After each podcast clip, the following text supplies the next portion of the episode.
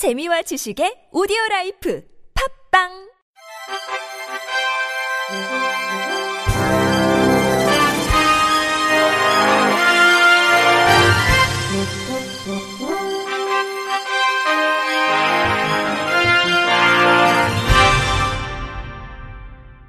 청취자 여러분 안녕하십니까? 4월 2일 월요일 KBIC 뉴스입니다. 시각장애인의 정보 접근권을 보장해 줄 것을 촉구하는 내용의 청원이 청와대 게시판에 올라왔습니다. 청원글에 따르면 시각장애인을 위한 정보 접근권이 교통, 통신, 이동, 방송 등 다양한 분야에서 제대로 보장되지 않고 있습니다. 청원글을 올린 한 시각장애인은 버스 정류장에 비치된 음성 안내 장치는 정류장에 어떤 버스가 몇 분 후에 도착한다고 안내를 해주지만 정류장에 도착한 버스가 몇 번 버스인지에 대해서는 알려주지 않으며 당사자들은 버스 이용에 불편함을 겪고 있다고 밝혔습니다. 또 보일러의 온도가 몇 도로 맞춰져 있는지 확인할 수 없고 시각장애인을 위한 화면 해설 방송이 적어 방송 시청에서도 차별을 받고 있다고 주장했습니다. 한편 지난달 30일부터 진행 중인 청원에는 4월 6일 15시 기준 총 1251명이 참여했으며 본 청원에 동참하고자 하는 사람은 누구나 청와대 국민청원 및 제안 게시판을 방문하면 됩니다. 무소속으로 인천 서구청장 출마를 선언한 시각장애인 판소리구법 무형문화재 조경곤 씨가 본격적인 선거운동에 돌입했습니다.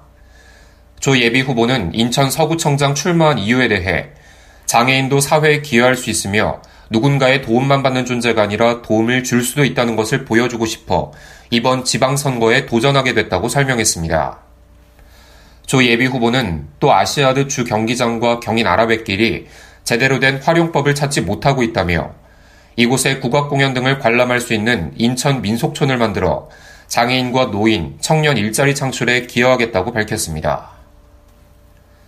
더불어민주당 김효임 고양시장 예비 후보가 시력이 약한 노인과 장애인을 위한 소리 공약을 발표했습니다. 이번에 공개한 소리 파일에는 지난 2일 김 예비 후보가 개진한 발상의 전환으로 내 삶을 바꿀 꽉 찬 정책 50 가운데 큰 줄기가 되는 발상의 전환을 통한 다섯 가지 도시 비전 실행 정책을 담았습니다. 특히 해당 파일은 정책 자료를 그대로 녹음하지 않고 듣기 편하도록 구어체로 바꾸어 방송사 성우 출신 양희문 부대변인의 목소리를 담아 제작했습니다.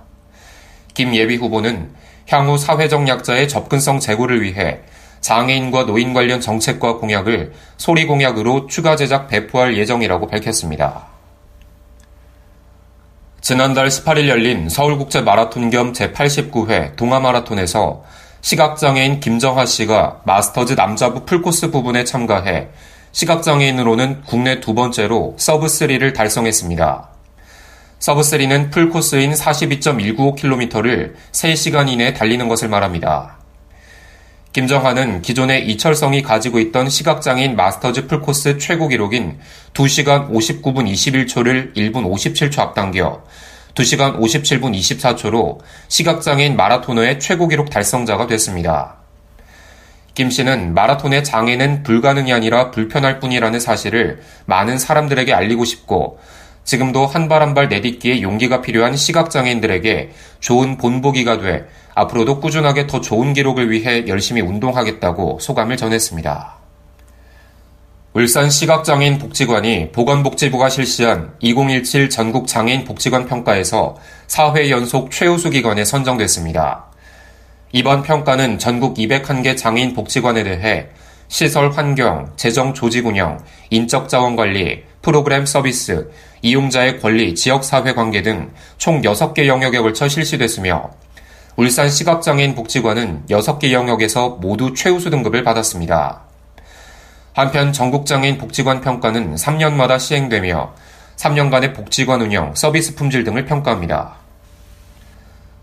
경찰이 수년간 억대 장애인 보조금을 횡령한 혐의로 사회복지법인 원장 48살 김모 씨를 구속했습니다.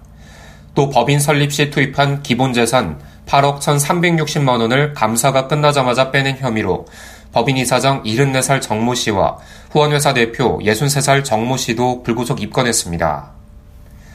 김 씨는 지난 2008년 4월부터 지난해 10월까지 순천에 있는 지적장애 및 중증장애인 생활시설 원장으로 일하면서 국고보조금으로 고용한 장애인들에게 지급하는 급여와 장애수당 등 2억 7천여만 원을 횡령한 혐의를 받고 있습니다. 김 씨는 시설에 거주하던 지적장애 2급, 3급 장애인을 각각 직원으로 고용해 빨래와 청소 등 허드렛 일을 시키고 5년여간 국고보조금으로 지급되는 급여 1억 3,700여만 원을 착취했고 시설에 거주하는 장애인들이 매월 정부에 받는 장애수당 통장을 직접 관리하며 간식비와 소풍 등 야외 활동 비용의 명목으로 1억 1,900여만 원을 인출했었습니다. 경찰 조사 결과 간식비 등은 정부 보조금이나 후원금으로 전액 충당했던 것으로 드러났습니다. 또 김 씨는 시설 운영비로 마늘 1,820kg을 사들여 지적장애인들과 직원들을 동원해 흑마늘즙을 만들어 시중에 팔고 재탕한 즙을 장애인들에게 팔아 이들의 통장에서 2,700만 원을 횡령한 것으로 알려졌습니다. 경찰 관계자는 장애인들을 대상으로 범죄를 저지른 김 씨의 죄질이 매우 나쁘다고 말했습니다. 강원도 횡성군은 지난 3일 횡성군립 도서관이 문화체육관광부와 국립장애인도서관이 주관하는 2018년 공공도서관 장애인 독서문화 프로그램 지원 사업에 2년 연속 선정됐다고 밝혔습니다. 이에 횡성군립도서관은 장애인 독서흥미 유발과 지식격차 해소를 목표로 한국시각장애인연합회 횡성군 지회와 연계해 장애인 독서 프로그램을 운영하게 됐습니다. 독서 프로그램은 내일부터 오는 7월 10일까지 관내 시각장애인 12명을 대상으로 매주 화요일마다 총 12회 진행되며 연세대학교 원주 캠퍼스 국어국문학과 강사를 초빙해 문학작품을 통해 자신을 돌아보고 심리 정서적 안정을 가질 수 있도록 소통 중심 교육으로 진행됩니다. 특히 수업 일정에 도서관 이용 체험 활동도 포함시켜 자신에 맞는 도서를 찾아볼 수 있는 방법을 익히도록 하고 도서관 재방문을 유도할 계획입니다. 이달헌 주민복지 지원 과정은 장애인 독서문화 프로그램을 통해 독서 취약계층인 장애인의 독서문화 향유를 적극 지원하겠다고 말했습니다. 끝으로 날씨입니다. 내일은 전국에 가끔 구름이 많이 끼다가 밤부터 중부지방을 시작으로 이튿날까지 5에서 20mm의 비가 내리겠습니다. 아침 최저 기온은 2도에서 11도, 낮 최고 기온은 18도에서 23도로 예보됐습니다.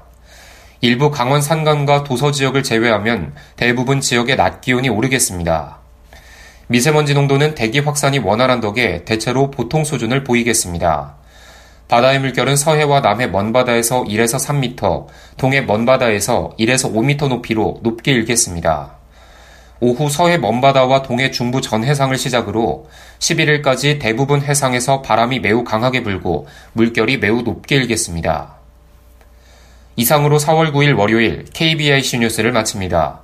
지금까지 제작의 류창동, 진행의 김규환이었습니다. 고맙습니다. KBIC.